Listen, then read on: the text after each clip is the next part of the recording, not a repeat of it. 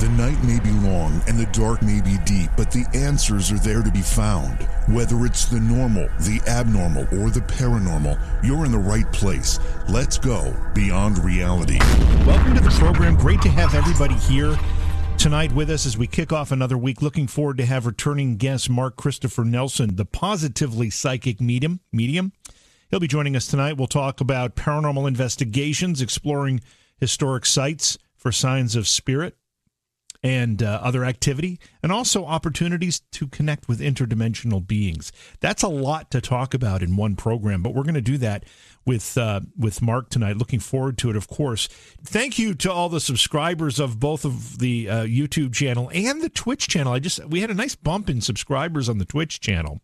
And it's a little more cumbersome to subscribe on Twitch. You can follow for no charge, but on Twitch, if you subscribe, you either pay, there's a small f- charge for that subscription, or you have to link it to your Amazon Prime account, which, if you link it to the Amazon Prime account, uh, there's no additional fee, but you have to do that, and you have to do it every month. But anyway, we just saw a nice bump there, so thank you for doing that. Our, our followers have climbed on Twitch as well.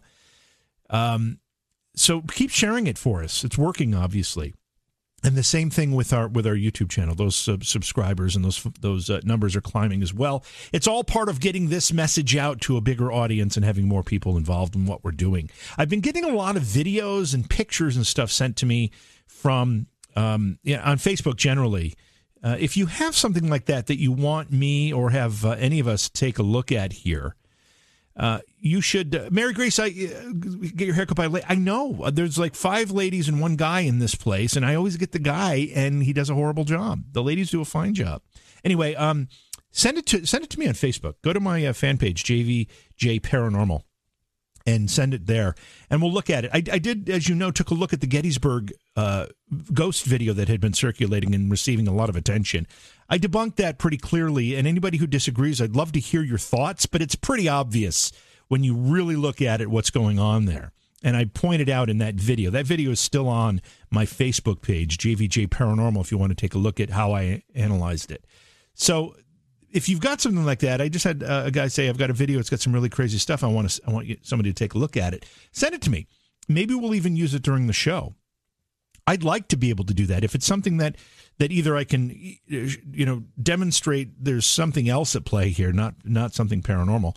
Uh, I will point that out. If it's something that I can't explain, I will gladly feature that and point that out. Thank you for the subscription, Lost Boy.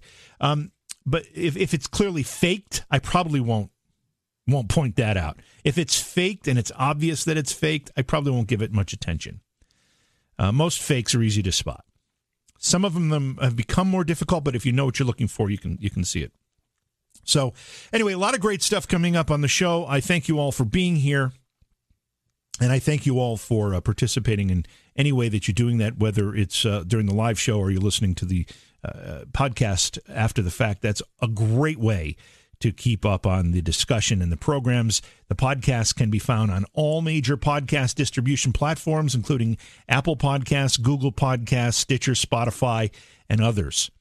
And you could subscribe very simply. Just hit the subscribe button, and the program will be downloaded to your device automatically, and it'll always be there for you. So when you are ready to listen to a particular episode, you can, or you can go back in the archives and listen uh, to some of the older shows as well. A lot of great stuff. We've got like six, seven hundred episodes. I was actually doing some um, file maintenance earlier today, trying to back up some files. You know, we got to keep such a volume of of material, having done this show for over four years, that um, you know it takes up a lot of hard drive space. So we try to back it up and make sure we have duplicates of everything in case we have a crash, all that stuff. And uh, I, I, was going back and to some interviews in 2015, and I know I said I've only been doing it four years. It's been syndicated for four years, but the show actually started in the fall of 2015. So we're going on a five year mark for that. Um, email address. The best thing to do if you want to email something is send it to my producer. Uh, because that way I can, you know, he can filter out the the spam and whatever else comes in. Send it to a slick Eddie, and Eddie is spelled with a Y, E D D Y. Slick Eddie Edwards dot com. No, Slick Eddie Edwards at gmail.com. Slick Eddie Edwards at gmail.com. That's right, Gene. I do use external hard drives for the backups. I just have to, it's organized because I've got a podcast version of the show. I've got a YouTube version of the show. I've got raw audio and video files of the show, and I have to back it all up. So it's it's a bit of a project that we get working on. And for those of you talking about merch, we do have. Where is it? Where is it? We do have the Beyond Reality Radio coffee mug still. It's a great coffee mug. I'm not sure if it's on the website. I got to I got to check the website because we did redo the website. By the way, if you've been looking for the website, it has been moved. It is no longer at beyondrealityradio.com and it is now beyondrealitywithjv.com. Beyondrealitywithjv.com. Okay, that's enough of uh, this introduction. We've got to get to our discussion with Mark Christopher Nelson. Mark, of course, is the positively psychic medium. We're going to be talking about paranormal investigations, exploring historic sites for signs of spirits, and opportunities to connect with interdimensional beings. A lot of great stuff ahead on the program. It's beyond reality. Looking forward tonight to tonight uh, as we kick off another week here. Please support the program. Go to patreon.com slash Johaw. That's J-O-H-A-W. Look, Bumble knows you're exhausted by dating. All the must not take yourself too seriously and 6-1 since that matters. And what do I even say other than hey? well, that's why they're introducing an all-new Bumble with exciting features to make compatibility easier, starting the chat better and dating safer. They've changed, so you don't have to. Download the new Bumble now. Tonight we're talking with returning guest Mark Christopher Nelson. He is the positively psychic medium. We're going to be talking about paranormal investigations, exploring historic sites, one of my favorite things to do, and opportunities to connect with interdimensional beings. Mark, welcome back to Beyond Reality. It's great to have you with us again. JV, it's my pleasure. It was so much fun. And hey, thanks for the great uh, intro. I think we we can cover all of those things. Yeah, I'm looking forward to it. Um, but before we get into that, I just have to ask you. We haven't had an opportunity to talk to many psychics on the program recently, and it just seems as though every time you turn on the news, or op- I don't know if anybody looks at a newspaper anymore, but if you do that, or you uh, you know you just look outside your window, things are kind of crazy. Uh, with all of this stuff going on, do you sense any unsettledness? In the energy that you perceive from being a psychic medium? Yeah, um, I will tell you, uh, I did not. I, I before everything happened with COVID, I kept feeling like, oh, there's going to be an earthquake coming. There's something big. I live out in the Los Angeles area, and I kept feeling like something lousy is going to happen. Some, and I wish I could be more specific, yeah. but I just kept getting this like there's something coming. It feels like a tidal wave or something. And so, um, that said, we've been in the middle of a, a, a tidal wave of bad news. But my sense, too, is I think that 2020 is going to be the pinnacle of the wave, so to speak, uh, and that it's going to calm down. I feel like that, you know, this is not, I mean, our kind of like you know 9/11 when things mm-hmm. changed afterwards. We life changed a little bit. We all kept moving forward. I think that's going to be the case with this. I feel like that there is going to be resolution. I think there's going to be a lot of scientific breakthroughs that come through in understanding what we're dealing with. And I think that it's going to get better in 21. And um, my sense is that we're going to all not be so fearful. I feel like that we're at the pinnacle of, like I said, of all of this. But um, bet on it getting better, bet on it getting a little easier, and for people to stop being so suspicious. It's like you have the virus happening, you have all the politics happening, and I think that they almost there's an interrelated energy there where people are just so anxious. It's almost like what's next? What's next? And yeah. so my to everyone saying what's next, I say nothing bad. Calm down. Don't expect what's next. Yeah. Just I think that's a good point. I think that uh, anxiety can lead to other anxieties, and I think that exactly. this un- unprecedented nature of the pandemic and the lockdowns and the shut-ins and people being cut off from one another can't and their their routines disrupted. And if you're fortunate enough, fortunate enough to have kept your job, uh, it's just a, it's a you know it's a different way to go to work. It's a different way to participate in the workforce. And then there are many that lost their jobs. I mean that, that in itself, the number of ways the anxiety spreads to other parts of your life, it was that in itself was a was an epidemic. Well, one thing I'll tell you, I love the saying: the only person who likes change is a wet baby. and we've been asked to change, adapt, yeah. move up, move down, wear a mask, stay six feet apart, yeah. don't go to work, go to work, work at home. It's just like everybody give it a, a friggin' rest. It is going to get better, and I almost feel like that we're just, it, we're you know, if anything, if you learn and have confidence in your ability to adapt, then you're not as fearful. And I think that that kind of um, uh, I don't know cultural anxiety is going to be tamped down. There's always going to be people afraid, and for many for good reasons. But um, I think it is going to be straightening out in a way that we can all kind of maybe exhale a little bit. Here's another funny thing: How many people do you know? If you say, "Hey, how you doing?" Say, "I'm fine," it's like, "Oh wait, should I be really saying that?" No, maybe I shouldn't. No, it's like, "Yes, you're okay." It's weird, but it's okay. Yeah. Yeah, you know, yeah, and and you said that you kind of had a sense. You felt, you know, maybe you felt like there's an earthquake coming, and maybe that's metaphoric, or I'm not sure, but you felt something big was coming. When that energy yeah. starts to to make its way to you from the other side, uh, is it is it in the in in the form of like, do you hear messages, or do you, is it just a sense that you get? It's all of the above. It's all of the above. I'll tell you, I was on the actual real 9/11. Mm-hmm. Uh, I had to fly, and I was flying on that morning. Uh, oh wow! Uh, I landed in Philadelphia between um, Washington and D. Well, you know geography. You seem like a very bright guy. So anyway, um, but the night before, I was like, I'm feeling freaked out. I gotta. I'm so I sent my wife flowers. I mean, I'm, I'm living there, but it just as like a little surprise. I sent her flowers. They said, I get this funny feeling. I just need to tell you I love you in an extra way. And so I sent her flowers, and she, she gets the flowers, and then she sees the planes crashing, and she um, kind of freaked out a little bit. Sure. So uh, that was, but that, and so it'll come to me like I'll see a vision. I'll see people marching by. I see stories. I mean, I, I see people. I hear things. I also get like, um, I, I believe very much in the ability of, of like uh, feeling sense. Call me an empath. I guess that's what it is. Even very more tactile, like I do things with psychometry.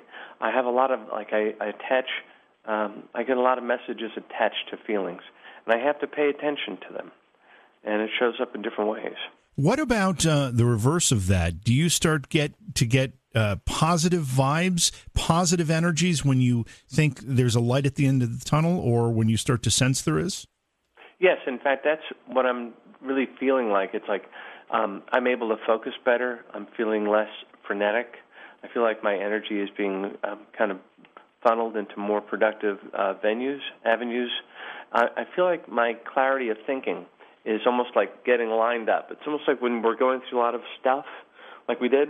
I feel like I'm staticky and like I'm having trouble picking up the signal. It's like you know, our my bearings have been shifted or are shifting, and now I feel like I'm getting a little more calm. I mean, I know we have the elections coming up. There's all these, you know, rumors, threats.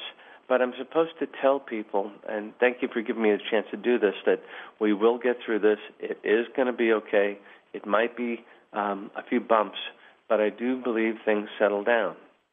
I think bumps are part of life, and I think sometimes we get so things are going I, I, say this with a bit of a grain of salt because it's not true for everybody, but things to be going, things go pretty well for most people, and then all of a sudden you've got it something like this, and it's almost foreign territory when we have to uh, deal with any kind of strife. Um, you know, we we've got, had it pretty well for a long time, and if you look in history, you know, people have dealt with worse. As you said, Mark, we're going to get through it. We definitely will, and also too, one, you know, the only pandemic that um, I'm aware of that even comes close to this was 100 years ago. That's right. And most of us were not here 100 years ago. And even then, they dealt with it differently. Part of what, you know, changes it for us is we're very well informed, and sometimes we can be well informed with uh, good information or bad information. But nonetheless, there it is. And so it can cause a lot of anxiety.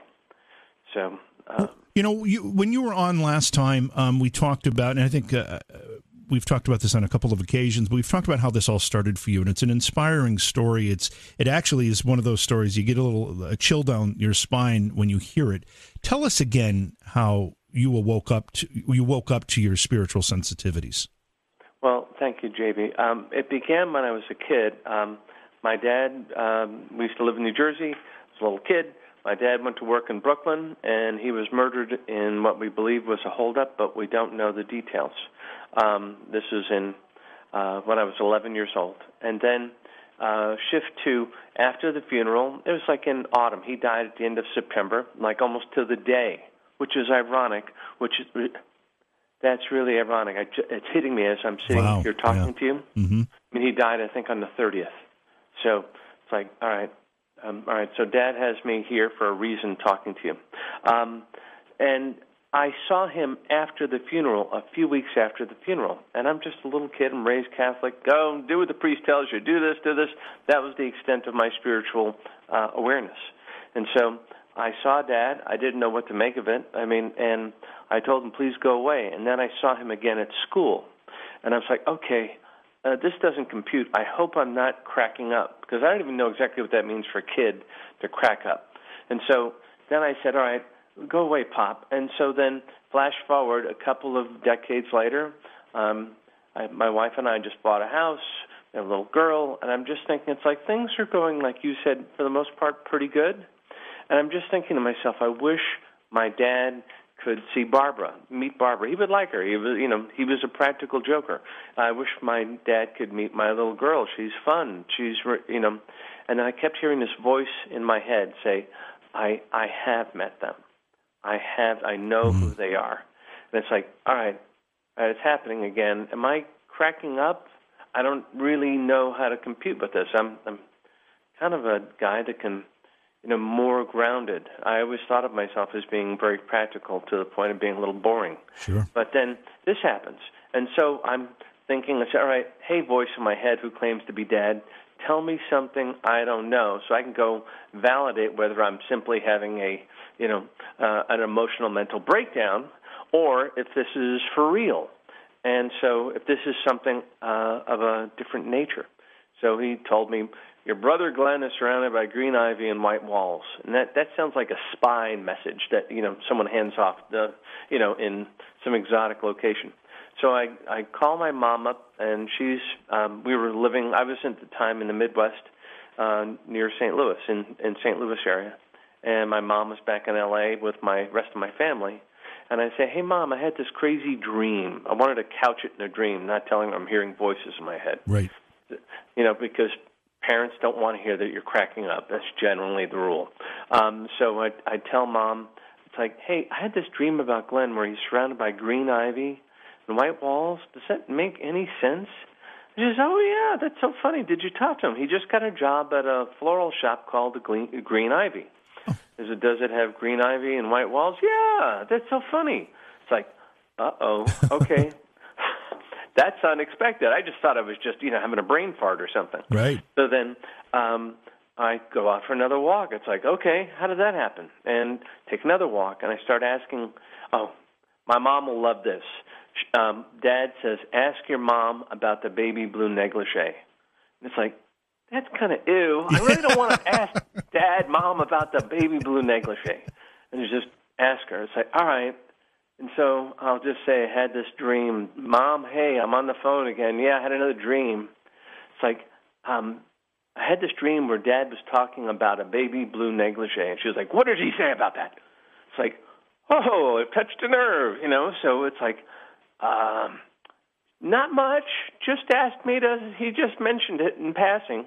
Well, it turns out that you know, like 35 years after he died, she had kept this one negligee. I guess that had kept around from their honeymoon or something, and so uh, she kept it. And then, as a gift, she gave it to me. It's like, hey, that's great. After she realized I'm working as a psychic medium, it's like. I have a baby blue negligee for my mom, and I might have been conceived in it. This is really kind of an awkward, happy little thing to get. You know? Do Yeah. I do I really? I'll, I'll keep it kind of wrapped. Thanks, mom. Okay, I don't know what the hell to do with this, but I got it.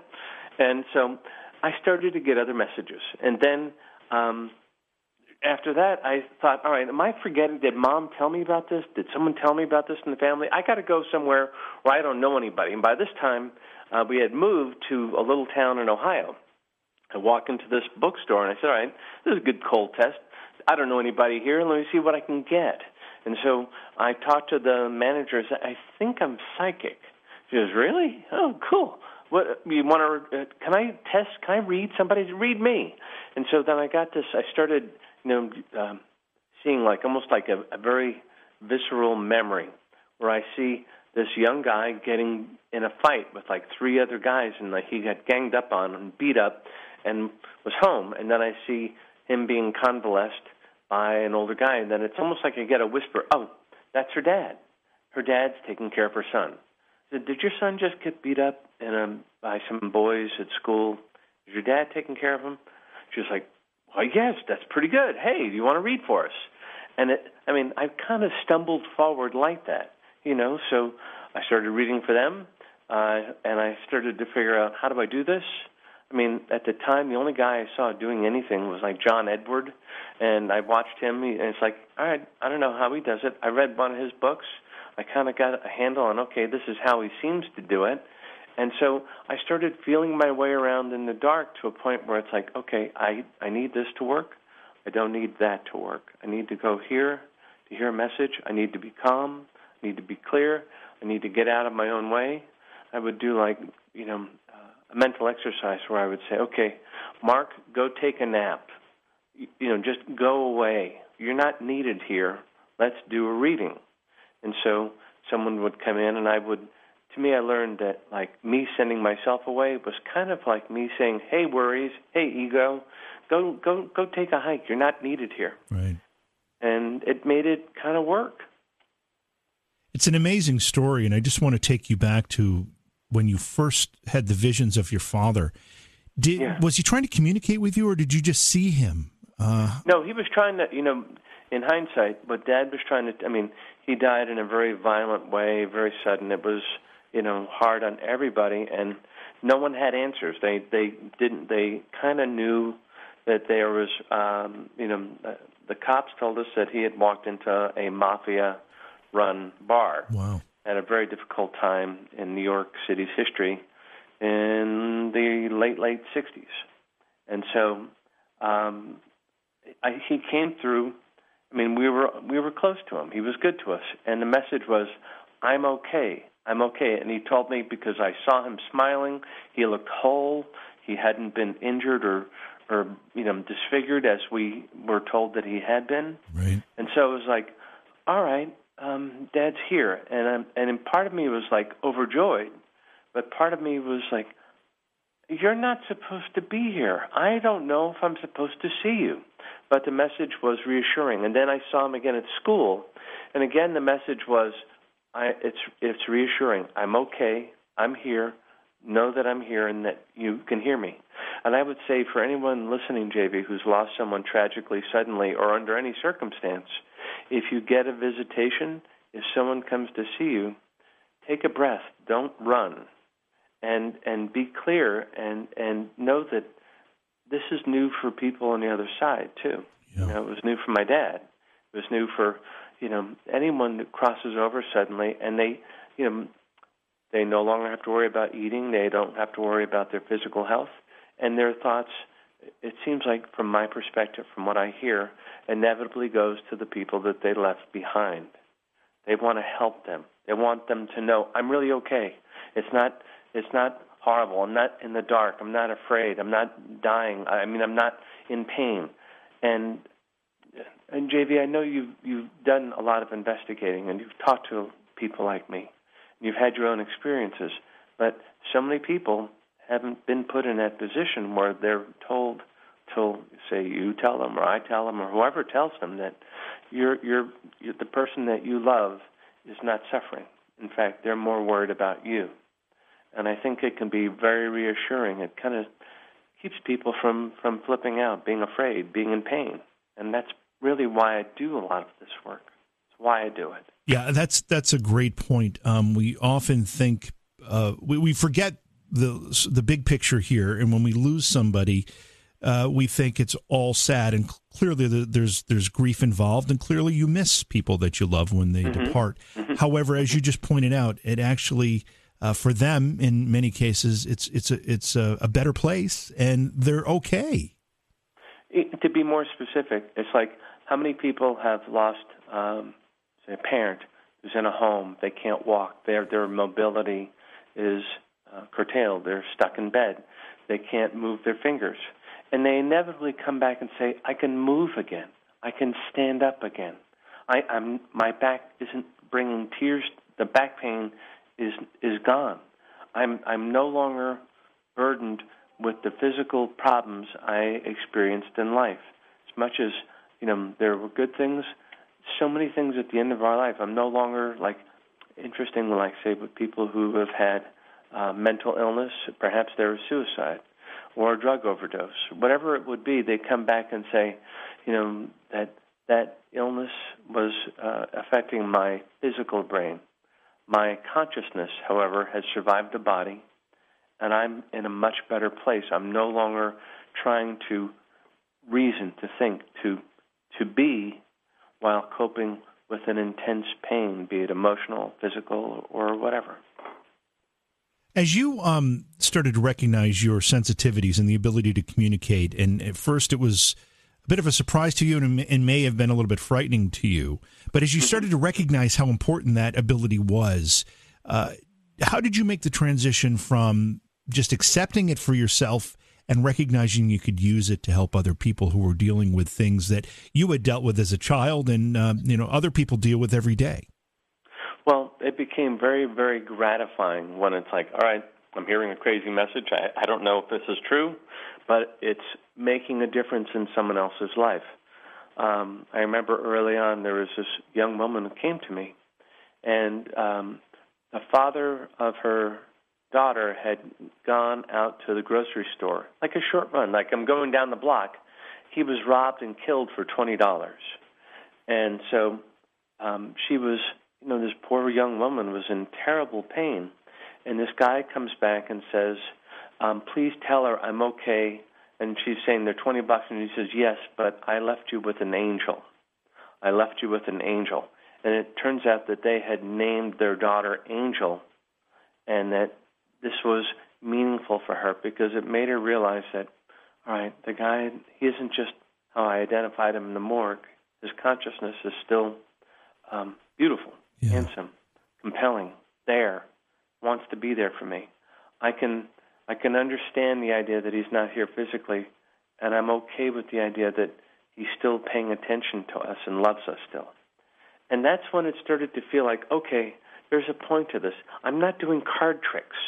I'm not, you know, pulling right. a rabbit out of my hat. This has uh, implications for the way that people live, and I have to honor it. I have to honor it, and that's what I've tried to do. Uh, how long have you been at that point? How many years ago was that kind of uh, that epiphany? Um, I'm going to say maybe uh, 20 years, wow. 15 years. And then here's the thing, though, is that it keeps. It, I keep feel like I keep peeling the onion Mm-hmm. I keep finding out something new about it. I keep finding out that, oh, I can do this with this. Oh, there's someone here for that purpose. Oh, I can I can understand that now. I didn't understand it before. Um, and part of this has been like I, I started out just doing readings, and then I went to doing platform readings. So I started to read for audiences, and then um, some guys, uh, some it was a paranormal investigating group uh, saw me doing my work, and they were saying, "Do you think you could go into a house and tell us something?" And it was almost like, "I think so. I don't know because I haven't done this before." And so I went in and I went with them for this one experience, and it was like, "Hey, I'm hearing there's a guy Tom. There's more than one guy named. I just remember Tom. This one event, mm-hmm. like." There's a couple of guys named here Tom. He said, well, there are three generations of guys named Tom that lived in this house all right. And it was like, holy, holy smoke. I mean, I heard that right. And so, okay, let's see where else this goes. You know, it's like, hey, it's someone gave you a new bike and you don't know whether you can make it up the hill or not, or what, what am I going to do with this? You know, there, I still love this Saturday Night Live skit where Dan Aykroyd made something and he goes, hey, it's a floor wax and it's a dessert topping. and, so, and that's kind of like what this is. It's like, I can hear people, clients sit in front of me. I can get in front of a platform of people. I can go on a platform, hear lots of them, see them call out to me. I can go into a house. I do radio um, shows. I, you know, I hear things from. I, I can channel where it's like, all right, there, this guy's coming through and he's trying to tell me blank, blank, and blank, and and I just it. A lot of it comes out of the way people are wondering. It's like they think I'm nuts, but what I would just say is like, get out of your own way step aside, have faith that the universe is a friendly place, that there is there are people in spirit who want to help you. I mean, I do protect myself with prayer, and I try to be conscious that there are some very dark corners of the universe as well, and I'm sure that you've kind of you know bumped into those as well. Yeah. But um, I try to be. I mean, those things almost sound like fire alarms. If I'm going into kind of a bad joint, it's like, uh, all right, I got to make sure I'm protected here because I don't like the feeling of it, and it's almost like you just get something that you know messes with your stomach a little bit. It's almost like, all right, it feels very visceral. There's something not good here, as opposed to, all right, I'm reading for uh, a guy who's coming through for his wife that they were married 60 years. He's telling me lovely things, and she's better now. Um, a lot of the paranormal, I mean, it isn't all vicious, horrible, terrible stuff, but I mean, it's different more times than it's not from my easier, more loving experiences that I deal with you know, a lot reading for individuals. Yeah, a lot of people talk about um, the clairs, you know, air, using air quotes here. You know, clairvoyance. Uh, talk yeah. talk about those and how they affect the work that you do. Well, you know what? Uh, my my sense is that let's say I've worked as a writer for a long time. That the clairs, that spirit, I'm going to call it spirit.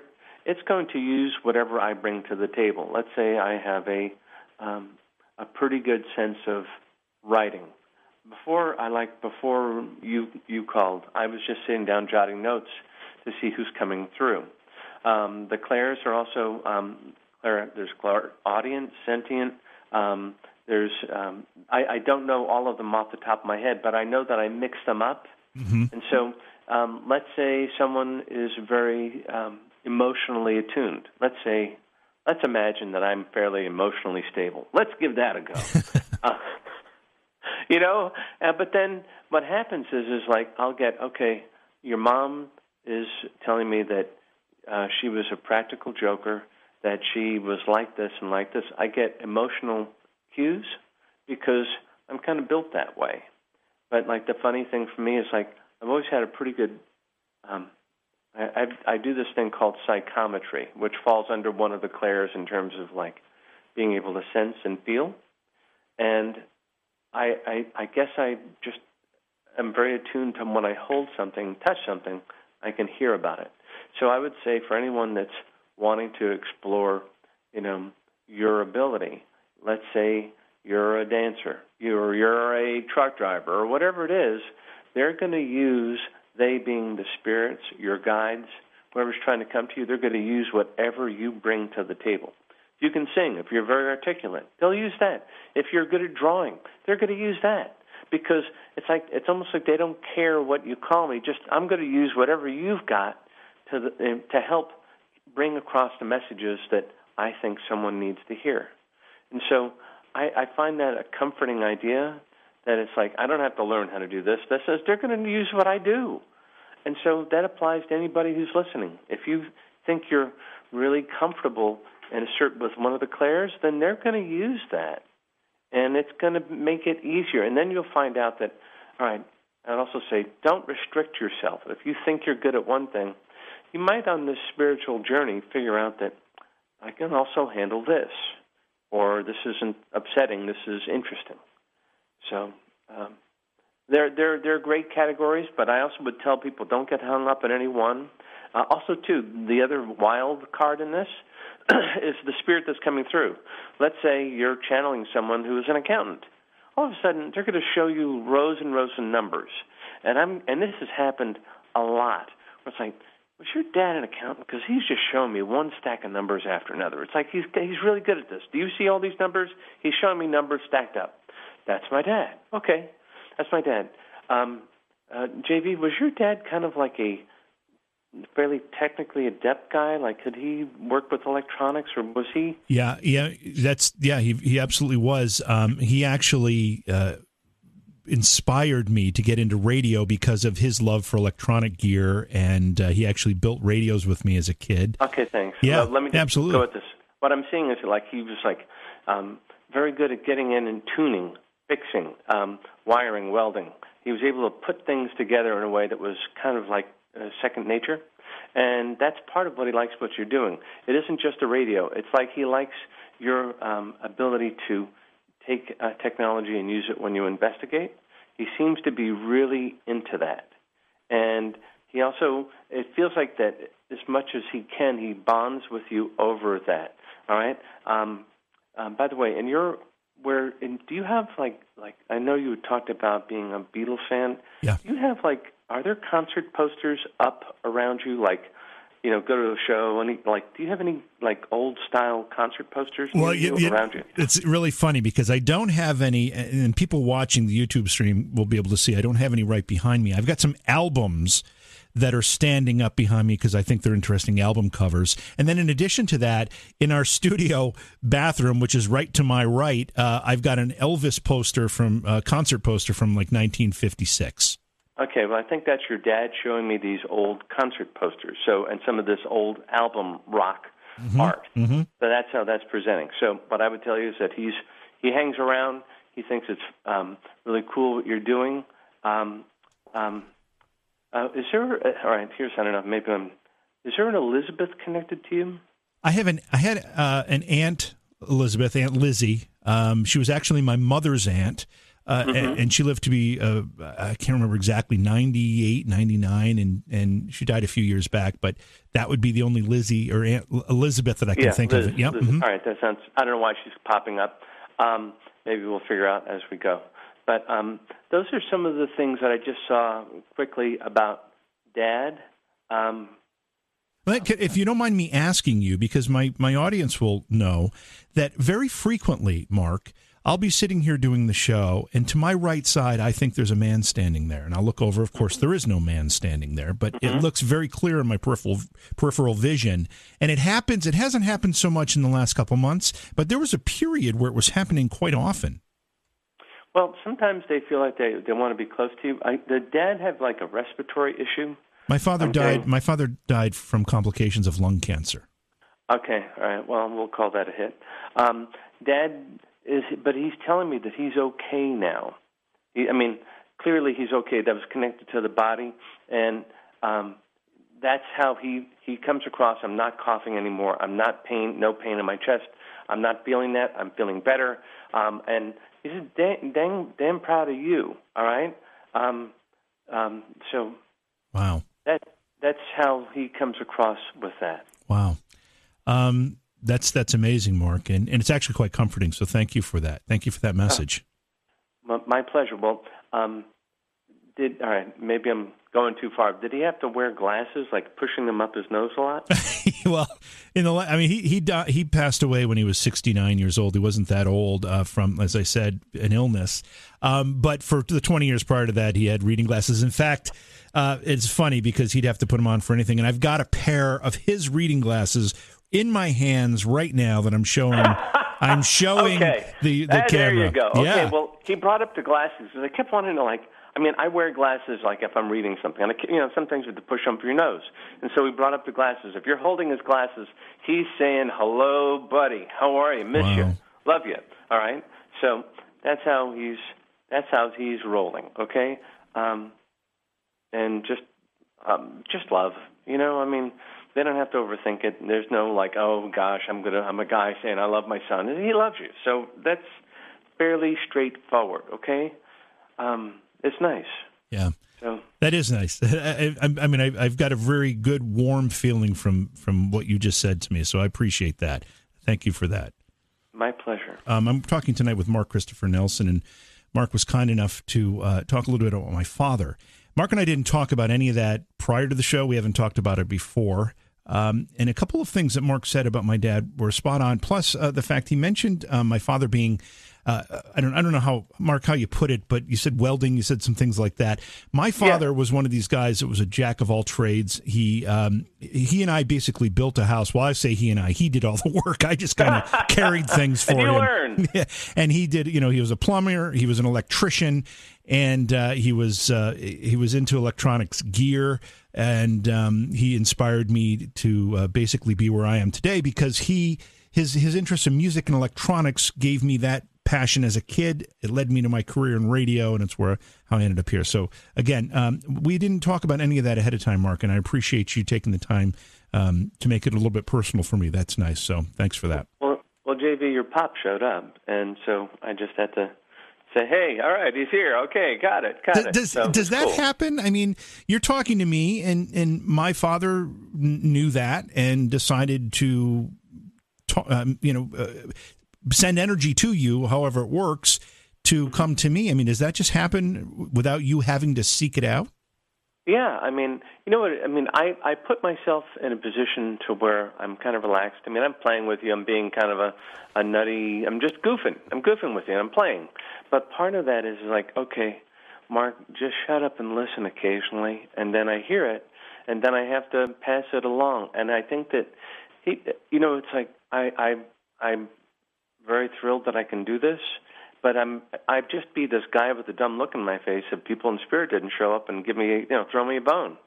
So um, I'm I'm very grateful that your pop just wanted you to know that it's everything's cool and that you know he's aware of you. And it was like I'm not looking for it, and then I'm just kind of it almost feels like oh I forgot I knew that. And then I see this guy pushing glasses up in his nose, and then I see this guy coughing, and my chest hurts. All of a sudden, it's like, uh, yeah. you know, doesn't feel good. And then I see him being like really able to focus in and take care of tiny details, and it just starts to. It's like I just want to throw it out there, you know, and I reserve the right to be wrong sometimes. And since I do that, I'm not really um, over calculating. I just kind of, you know, spit it out as quick as I can. Let's talk about um, guides. You work with spirit guides to help you yes. manage this communication. Do spirit are spirit guides specific to each individual person? Person, are they are spirit guides? Is it the same group of guides that everyone accesses? How does the, that that part of this work? Well, uh, I think that the guides that uh, JV, you have guides. You may not be aware of it. Um, I have guides, and you know, does my guide double team somewhere? Yeah, he might, but you know, you know what it is is like I have kind of a group that I think of. Um, I have my dad was the first one to show up and say, "Hey, th- you're going to meet some people. They're not bad. They're going to be here to help you, and they seem to have uh, special points of reference." Like one of my favorite guides, guy that shows up, and it's like they'll do, they'll look familiar. They'll want, they want you to recognize them, to not be afraid. They're not going to show up in, as a as a vision of something that you're going to reject.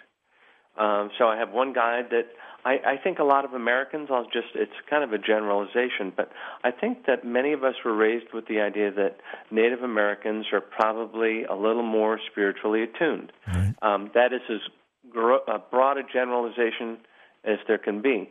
But because of that, the guides, if if um, my guide said, "Oh, Mark thinks that you know uh, Native Americans are more inclined to be spiritual," and that I'm not saying they're not. I'm just saying it's like we're going to operate with what he thinks he knows in order to communicate. And so I have a really cool guide that shows up. He seems like a um, more, much more contemporary Native American, but he's just easy for me to talk to. And so he'll show me things. And then I have another guide that looks more like um, Bob Vila from, you know, um, you know, out of this old house. It's like it's like Mark, you're screwing it up. You're going too fast. You know, it's like go get a Phillips head. Go go.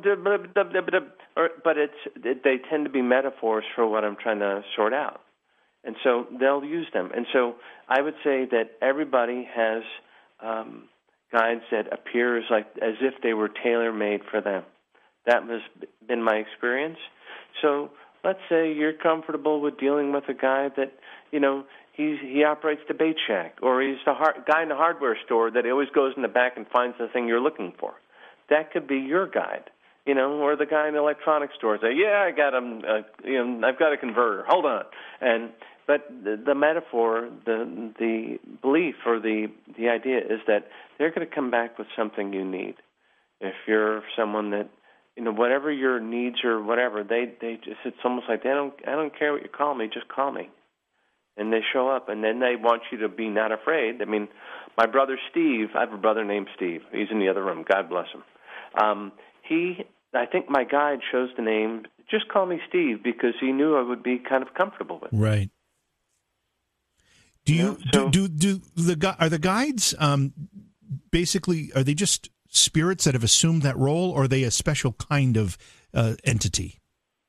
It's a great question. I, I would say that the guides, like, I think that my dad came through as almost like, here, I'm going to show you so you're not afraid of what you're walking into. I'm going to be here to reassure you. And then I have another guide that uh, I see him as my grandfather. He may, uh, if I have a financial question, my grandfather was um, a very, uh, very well-known, very accomplished um, uh, accountant, and he ran the like the up like a big office, uh, part of the IRS in New York, and so I, I'll. It's almost like he says, "Yeah, you have a financial question. I'll I'll show up as Grandpa, and I'll be okay with you." I do think that they have different specialties. I'm not sure if I'm answering your question. I'm, I don't mean to ramble. No, you are. You are. Um, do we all have a way to access those guides? Obviously, people like you, Mark, have a heightened sensitivity and ability to cross that bridge. Maybe it's because you've been doing it and you get better at it over time. Kind of like you know, if you're a mm-hmm. piano player, you get better the more you do it. Um, sure. Or, or is it? Is there? Are there barriers to for some of us? Because I don't feel like I have that ability at all. Well, you know, one of I would say that you know, like uh, I'll say this: I'm a dreadful singer. But if you put me in a group of people and it's a song I know, I can kind of not horribly embarrass myself. You know, that's not my strength. So, but um, can I sing? Technically, I'm singing along a, a rhythm line, so that I, technically I'm a singer, and I haven't, you know, made people cover their ears. So that's a good day for me. But um, the idea that um, JV, you may have really, um, I mean, it took me a while to kind of wake up and be open to my ability, and that um, part of it. I mean, we all have different reasons why we don't want to look. Yours may not be as sharp as others, but you, I would say that in a pinch, you might be very surprised. I mean, I hear all kinds of things, and you know, one of them is that um, in an emergency or in a, a, a time of heightened need, I got a message, and it turned out to be useful. And so I would say that all of us have some level of ability, and then it comes down to it's like uh, I'll use the singing analogy. If someone wanted to waste a lot of time teaching me to sing not dreadfully, I would get better. But um, it, it would probably not be a, a, the best use of my time. Although I might, I would love to be able to sing better because I, I like music. I like listening. So in in your case, you may have more of an ability, and you're not aware of it. People also too. Um, they may see themselves as being creative, and they are creative, and they're good at coming up with something. I I contend that if you have a creative mind, you're probably um, somewhat intuitive, because I've always felt that like the arts, someone being creative, being able to write, being able to do something off the top of their head, the other side of that coin is intuition. They just haven't really taken, you know, honored it or been afraid of it or whatever reason. So if you're able to like intuitively figure things out, you may be doing this based on experience, based on a good guess, uh, based on your education, but there also is going to be part of it where it's like, this feels like I should try it this way. You know, and so I would tell anybody that you probably have some ability. Also, too, um, I would say the one thing that in our modern world, JV, is that people don't let themselves find quiet. I mean, we've got so many cool little devices to let us listen, do, tune in, pay attention, get a twit, you know, get tweets, get, you know, be updated. If you can find, carve out a little quiet, you, it's really hard for spirit to um, compete sometimes with all of our little devices and energies that we surround ourselves with. And say, before I do a reading, I'll just close the door and I and I I'll do a meditating, and my meditating can fall under two categories. One, uh, I need to clear my head and relax, and two, I want to clear my head with the idea that I want someone to show up and tell me something I don't know.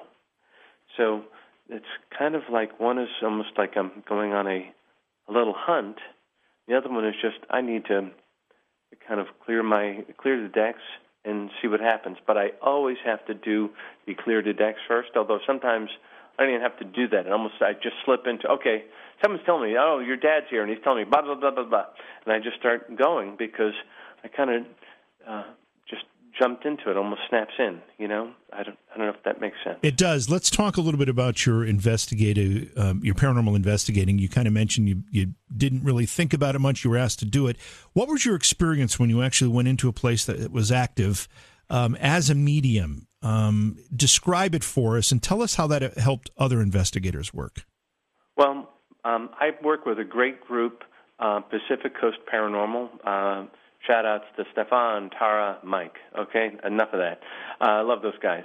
But um, I I kind of act like the bird dog, and my wife Barbara also. She's a wonderful counterpart because she's good at like being calm in the face of doors slamming and things sliding around when they're not supposed to be. So um, we all will go out together and we'll see things. But what I do is like I'll walk up and they'll say, "Is there anything happening here?" And I'll say, "It's like, yes, there is. There's I see a guy that hung himself in the garage. There's this hanging body in the garage. Go put mics over there. You know, put some. Let's make sure we got that covered. or I'll get okay. There's. I mean, I like I did. I mean, I, one place I'd walk up and I see okay in spirit. There's like four guys in Harley sitting around and they look like they're really born to be bad. I mean, they're bad to the bone. And I walk into the house and I smell like in spirit. I say, okay, someone shot handguns off in this little room. And the owner says, okay, yeah, over here. Um, we have. I said I smell cordite. I know what a. I know what gunpowder smells like. And they're saying, yeah, we. When I moved in here, I had to fill bullet holes in the walls around here and here. Okay, well, I know who did it, and this is, and then I just have to go with it. And so, like, um, you know, one of the most recent, like, I'll tell one that was really creepy for me. I went to the what they call the Jaws house. One of my all-time creep outs was going to this house um, connected to the Black Dahlia. Oh, yeah. Mm-hmm. And I believe it was with um, the producers from Ghost Hunters mm-hmm. asked asked me to come along and see if you see anything here. I know how it works, where they look for a couple of storylines, and they brought me along because I did uh, a show uh, for haunted history, and so then they brought me in. What do you get here? And I walk up, and it's this. Um, it's called the Sowden House on Franklin, in like the east side of Hollywood. And I walk up, and I see this little kind of, kind of a small guy in spirit dressed very much in like 40s type clothes, and I and I and I'm and I'm seeing him. He's staring at me, and I go, "Oh, he's a doctor. Oh, oh, I get it. Oh, and I went right to the producer before anybody started talking, and I said, "Hey, before anyone says anything and pollutes the environment." And, and accuses me of overhearing it. If a doctor lived in this house in 1947, he's the one that did it. And they're like, okay, that that's kind of it. Okay, you know, and so I, I see people in spirit and they they show up. And also too they tend to know I can and so I tend to like get reactions. Like they'll they'll they'll bug me. I I I talked to um, I sent a video to uh, Eddie and um, it was like the last I've never had someone use an SLS camera. Do you know what an SLS yeah, camera I is? I sure do. Mm-hmm. and so um, I went into this house and I said, "There's someone punching me in the face," and they turned the SLS camera and there's like this imp guy like like punching me right in the cheek. And it's like, okay, and they're like, "We're watching him punch you in the cheek." Mm-hmm. Okay, well. Call me the bird dog. I'm like they they don't you know they'll show up or I'll say there's someone tapping me in the back of the head. I can see it, and they turn the SLS cam. Once again, there's this huge you know figure like much taller than me and so, because they know that I'll pick up on them, they tend to kind of like go after me. It's almost like, um, let's say you're in a foreign country, you're out in the sticks, nobody knows you, and then you hear some guy speaking English. You kind of go to him, yeah, because you know it's like, oh, I can, I can connect with this guy, and so it's kind of what happens, and it's, I mean, it's amazing, and it's, it's a little, you know, the the Sowden House guy was uh, this little nasty doctor who um, actually it's the only time I had something what I would call we've heard people say, "Oh, it followed me home." Well, I Right. really think it did. Um, the reason why is my wife Barbara and I. I mean, we're very blessed. We've been married a long time. She puts up with me. She didn't call me crazy when I said I think I hear things. That counts for her. So, um, I and we've had like maybe one or two big fights in our whole marriage where we're just like screaming at each other. Well, we get back from the Sowden house, and then for some reason we just kind of turned on each other, and it's like we went into like arguably one of the worst fights, and then it's almost like, wait a minute, wait a minute, we just came out of a house with a serial killer spirit that was there, and he, so far as I can tell, murdered a lot of women. Now you and I are having like a real screamer, and we haven't had one of those in since we were kids. All right, I think that oh, okay, this really nasty spirit kind of it isn't possession, but it's oppression. There's a bit of a difference. There's a big difference. Yeah. Um, and so uh, I feel like I'm getting a bit oppressed and I'm being influenced to do something I would not normally do. Barbara too. And so we both basically said, okay, go back to our corners. I'm I don't really think I'm that mad at you and I don't even know why I would be that mad at you. So that was like a real thing that got me where it's like, okay, we gotta that's why I say it's like if you go into a place, don't just think that you're there and that it can't get you. Because uh, oh, in this one last place, I I don't always buy. Oh, I got scratched, I got touched. I got scratches in the back of my neck, and this was after the SLS camera was picking up on it. That I think in rare occasions does happen. Not every episode. That's not real. I don't know if that's true.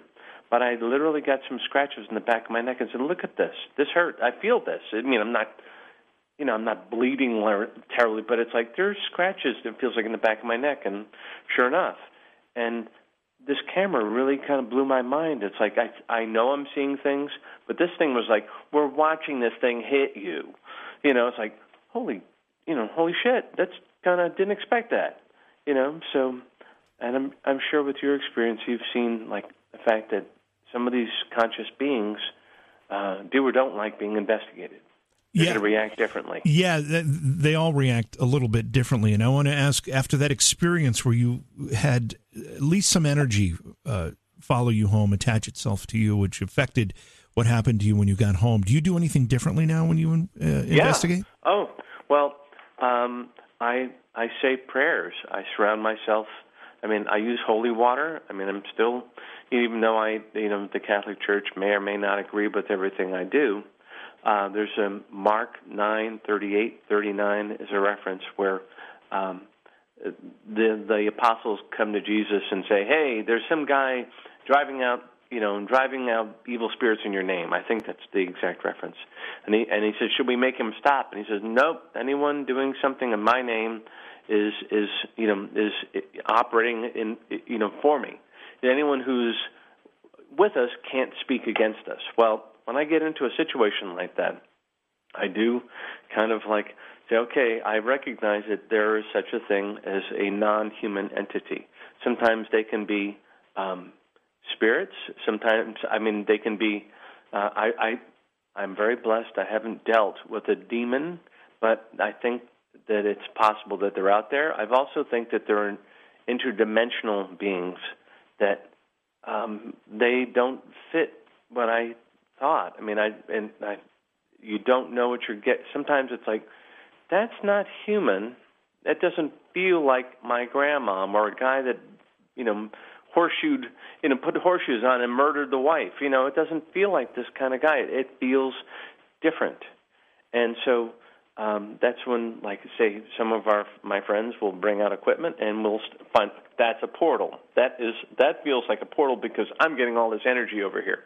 That's happening there, and so, but like this one last place where you know I saw in the SLS machine little green men punching me in the head, Yeah. and I and I thought, okay, this this is not. It doesn't feel human because it, I don't know how else to put it. It just as much as I thought I saw your dad, you know, having a really good time working with you know electronics. I see these guys and I think that doesn't feel human. You know, it feels something else, but then again, I mean, I will use, you know, I'll say uh, a prayer to Michael the archangel, or I'll say Our Fathers, or I'll do whatever it is. And if it's something that was um, human, they tend to react to that. Either get away, they quiet, they get pissed off, they throw things, you know. But this one seemed to have like no bearing. And then the other funny thing, like again, this one last one, I heard what sounded like a hissing, like a language, and it's like, all right. And so we picked up something on a recorder. God bless my buddies at um, Pacific Coast; they're good guys, and they caught something. We're hearing something too, and it's like I'm telling you, it sounds like hissing. It sounds like kind of a hissing. So it made me think, um, what the heck is that? And this led actually our group. We did this thing. Um, we explored um, close encounters uh, of the fifth kind protocol. I don't know if you're aware of that. It's no. where you know, the movies, Close Encounter of the First Kind, Third Kind, and Fifth Kind is kind of a spiritual opening. Okay. There's a Dr. Stephen Greer who has, um, I think he's, and I, I have no relation to him, but he seems to. Um, he told he my one of my friends was aware of his work. We wanted to see if through all of us meditating and being clear and seeing in the same property where there was um, bizarre behavior and issues, like um, one of the owners was actually getting hurt and harassed, and seemingly I thought, okay, is this our first demon, and that I've had to deal with, and I God, I hope not. I'm not. I mean, it's going to test my faith, you know. And then I go in here, and it's like it doesn't. It's not really demonic, I don't think. But what the hell is it, you know? And so I think that we might have been dealing with kind of an interdimensional, which is kind of like takes my my ideas about what I thought I knew about the paranormal and takes it to a place that I wasn't planning on going. I don't know if you've dealt with anything like that, but it's kind of interesting. Yeah, it's very interesting. Um, we're going to find ourselves out of time here, Mark. So I want to move through a, little, a couple more things, and I want to know. Uh, you've had a lot of very interesting experiences when you've investigated. Have you ever had the benefit of a uh, non technology assisted full apparition sighting? Yes. it was um, pretty early on. Um, I did a reading at my cousin's house in New Jersey. And so it turns out that uh, my cousin and her husband bought the house from his mother, and she died in the house. So I did a reading, and I'm getting all kinds of stuff. She did this, she did that, she's thankful for this. It's like, you know, like she says you covered up all the green. He says, well, we have alum- new aluminum siding underneath the siding. It's all green old paint. Okay, well, she's telling you she likes that you covered up the green, and she said that these wall these you know she's just giving details. And so uh, when we wake up, I, um, when my daughter was just a few uh, like two years old. Uh, she was sleeping in a, in a guest bedroom in the same house where my uh, cousin's mother-in-law died. Um, we hear Katie crying in the middle of the night. Barbara's, I'll get up, I'll get her. And so I'm sitting there, okay, I'm awake, I'll wait for Barbara. I'm not falling asleep because it's getting to be like like almost five in the morning, and um, I'm waiting for her to come back. And I kind of turn my head, then I turn back, and I see this uh, sweet old lady wearing a, a nightgown, and it's like, okay, where are you from? And she just smiles and just kind of and I see her from like her knees up because of the bed. And she just smiles and looks at me and then she just disappears and it was as if someone threw uh, ice water on me and gave me an electrical shock all at the same time. I was like, I'm up. All right, what the heck was that? All right, I know who that was. And then I go out and I talk to my, we'll call him my cousin-in-law, who's like getting up to work in the city. And I go, hey, Perry, um, this may sound weird, but do you ever see your mother around here? Just yeah. I said, well, you should have told me. you know, it would have been nice to know. But she literally came through, and other than seeing my dad when I was a kid, seeing my my cousin's mom, a mother-in-law, she was clear. She was sweet. She was just like, "Hello, dear. How are you?" And then just gone. And that just that really I couldn't go to sleep and then Barbara's and I know I was awake because I talked to Barbara, I'll wait for you to come back. And then I'm sitting up in bed and I'm not expecting to see anything. I'm off duty. I did my reading earlier. I was already dealing with that. I don't need any more. You know, I'm all full up. And then she showed up and she was just sweet as pie, and it was pretty freaking amazing. Yeah. And then you know, you just when you don't. Ex- I think a lot of the time they show up when you don't expect it. I mean, it's. I think that's probably why we don't have better pictures because you're never prepared when you actually have that particular encounter. No, and the timing isn't good. Oh, we're going to go fishing. All right, that's a great fishing hole. Well, let's see if you get anything.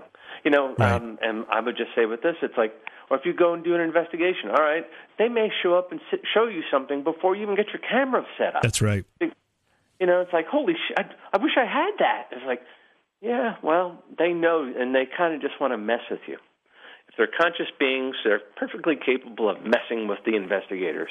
Do they have do, do, do, the spirits that uh, you would communicate with for uh, on the behalf of somebody who's trying to communicate with the other side? Do they have an agenda for us? Is, do they have a, goals and objectives for us that they're trying to guide us to? Yeah, I would say that um, my clients they want more than just saying, "Oh, I got your father's name. All right, next." No, Dad comes through and says, "Hey, that uh, person you're dating is gonna make a mess of things," or it's like, "You're gonna lose your job, but you're not supposed to freak out because this is gonna happen." So they come through just because, like, uh, for example, when your dad passed, he didn't stop caring about you. He didn't stop paying attention. They don't stop loving us. They don't stop caring. They and and to that extent, if you know they want to give you a little bit of friendly advice, hey, I love you, and don't do this, or hey, look out for your sister, or get your wife to check out that thing on her shoulder. That's not uh, that that may be more than assist. I mean, I get stuff like that. So they'll they'll tell you stuff with a purpose. They want to be of comfort. They want you to know, hey, I'm still here. I love you. I don't know what you're doing, or I do know what you're doing. And I've had them come through with this benign stuff as like you really need to get the the brush cleared from the backyard. I mean, I've had that where it's like I was just thinking about doing that. So, well, your dad says you need to. And so it's funny. It's like whatever it is that your need is, wherever you are in your your life, they come through with stuff that can be useful, and it's really comforting. It isn't just all the same stuff because um, JV, you and I probably could find a hundred. I love the Beatles too, you know, and I and I like doing radio, and I like doing, but there's things that are just you, and your dad very likely is going to know those things that are just you and may bring it up, you know, and so that's the way it is for everybody. The, the parents, the loved ones, the kids. Um, I've, you know, uh, uh, one last quick example. I'm working Sure. with a lovely lady in India. Her name is Tanvi uh, K- Kapoor. I found I probably said, said her name wrong, but Tanvi K A P U R, P A K A P U R, and she and I connected. She saw me do a show, and then she asked me to look at this um, very tragic young uh, movie star in India that died under mysterious circumstances. I, I paid attention. I did a reading. He came through. That was relevant for her. That was relevant for their audience, and many of the details that came through seemed really important. I was honored that this young man in spirit was was there, and so um, that it's just really fascinating. I just it all depends on what you're there for, who's there, and then a lot of times people in spirit want to clear the air, so to speak. They want you to know this didn't happen to me, this did. Please look at this, or tell someone I know that, like a tell uh, a loved one that I didn't commit suicide. This is different. This is not it. I did not do this on purpose, or something else complicated it. That happens a lot where people are feeling terrible they lost a loved one they thought had committed suicide, when in fact they didn't commit suicide. They it was an accident, or they contributed to their own passing and they admit it, but it it provides some relief because people don't want to think it's like if I had done this and this, maybe I could have saved him or her. And they're saying, no, I I take responsibility for what happened. It was me being a screw up. I did this. Please forgive me. That kind of message matters. It does. It matters significantly. I do want to ask you a difficult question, and maybe there isn't an answer to it. Um, but you mentioned suicide. When you do communicate with somebody who took their life that way, is there any difference in the communication? Um, no, they usually. I mean, they will come through. It's like I I take responsibility. Um, I, I would say that the. I mean, virtually every circumstance, it's a physical thing that uh, they're dealing with a disease of the mind that is influencing their mental uh, functioning. Their consciousness is mired in an unhealthy physical brain. People come through almost inevitably saying if they had done this, saying, you know, I'm I'm better now. I see where I made a mistake. My brain wasn't. I was unclear. I was, you know, and and and it's an interesting hard place is when someone dies, say, from an accidental drug overdose, and people think, oh, he died or she died without leaving a suicide note. It's like I wasn't planning to commit suicide. This was an accident. Yeah. And then they they want you to know, but or those even those that did commit suicide, they come through with saying, I I was unhealthy in my mind, and that this is you know I'm so sorry I put you through this. And thank you for taking care of my cat. This one young girl came through once. Thank you for taking care of my cat. My cat has fur balls. Don't feed it this. And it's like, all right. She says her cat's throwing up fur balls. Does that matter? And you have her cat, and she says it's fur balls, and just saying yes. Okay, well then, it just becomes further confirmation that I'm just not really good at guessing. You know. Had a question scroll through our chat room here. Um, have you ever had an instance, or does it happen with any regularity, where you you're trying to communicate with somebody on the other side for someone, and you just you just can't make the connection? The spirit, for whatever reason, won't communicate with you. That does happen sometimes because I'm I'm a radio. I'm like the radio. You turn on the channel, you put on the power, and if it's not in the radio, I don't always hear it. But I would say that that is a very seldom the case. Um, the other thing that's interesting too is that um, someone may want to speak with their father or mother, but it could be someone younger in spirit that comes through, or someone else that they weren't aware of. I mean, when I'm doing platform reading, I feel like I'm looking out on a sea of potential people to talk to, and it's like, how do I choose? And that same phenomena can happen when it's like I'm just talking to someone on the phone. I do most of my work, 98% of it, especially lately, is by phone. And it someone that you weren't really planning on coming through comes through and that's because they felt like they they shouted at me just a little louder than the other folks. I have a good analogy for people wondering about this is that I like to tell people we live you know those like uh, uh, medieval tapestries where they span walls and they're huge and some some you know they're made with needlework and it's astonishing accomplishments and you see these beautiful images and then on the other side the back of the tapestry is a bunch of strings and knots we live on the side with the strings and the knots. Interesting. So that's and so we see like what the hell is that? What what's that? I yeah. don't get that. What's pretty about this? And you see it on the other side, and you go, "Oh, I got it." Right. Got it. That's a great way to put it. Uh, Mark, we're going to run out of time here. People um, uh, have an interest in uh, con- consulting with you and maybe making some of these connections. How are they able to do it? You go to Mark nelsonmedium.com, and I've got um, uh, you'll see that my uh, you can directly schedule um, readings right there. Uh, I have a phone number I believe that's there as well, or you just go through email, and that sometimes my my schedule online is not as up to date as like I've got stuff hopping like in front of me that I just haven't always it usually updates automatically in the site, but if you contact me through email and say when can you be available? I can certainly work at being available. What's your I'd me- be honored.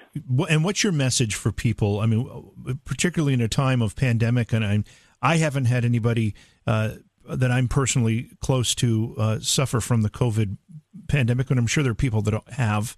So whether it's COVID related tragedy or it's just death in general, what's your message for people in trying to deal with that kind of grief? Consciousness survives the body. So as much as like you weren't there with them in spirit um, when they passed because you, they wouldn't let you in the hospital, know that they know this. know that it's just they're not just stuck in the room. Once you can leave the body, you can visit, you can say hello, and you can be there to comfort the people that you love. Also, too, if you're just by yourself and you're you're missing your mom or your brother or whoever it is, just say a prayer and say, "I'm thinking of you." They will hear it. They hear it. They tell me this all the time. I heard that. I heard you mm-hmm. praying. I heard you. You did this. You did that. They know, and so take comfort in knowing that if you weren't there physically, you can still communicate and know, and they heard you and they love you, and it hasn't changed. Terrific and inspiring message. Thank you so much, Mark. It's always great to have you here. I hope uh, we don't wait so long to have you back on the program again because it's always a great night when you're with us. You're an easy guy to talk to. I'm sure you may have heard that once or a thousand times. So that that and I'm I'm just I feel like I'm at home with a bunch of friends, you know. So it makes it easy. Well, we'll have you back again very soon. Again, Mark's website is the place to go if you want to connect with him. It's marknelsonmedium.com.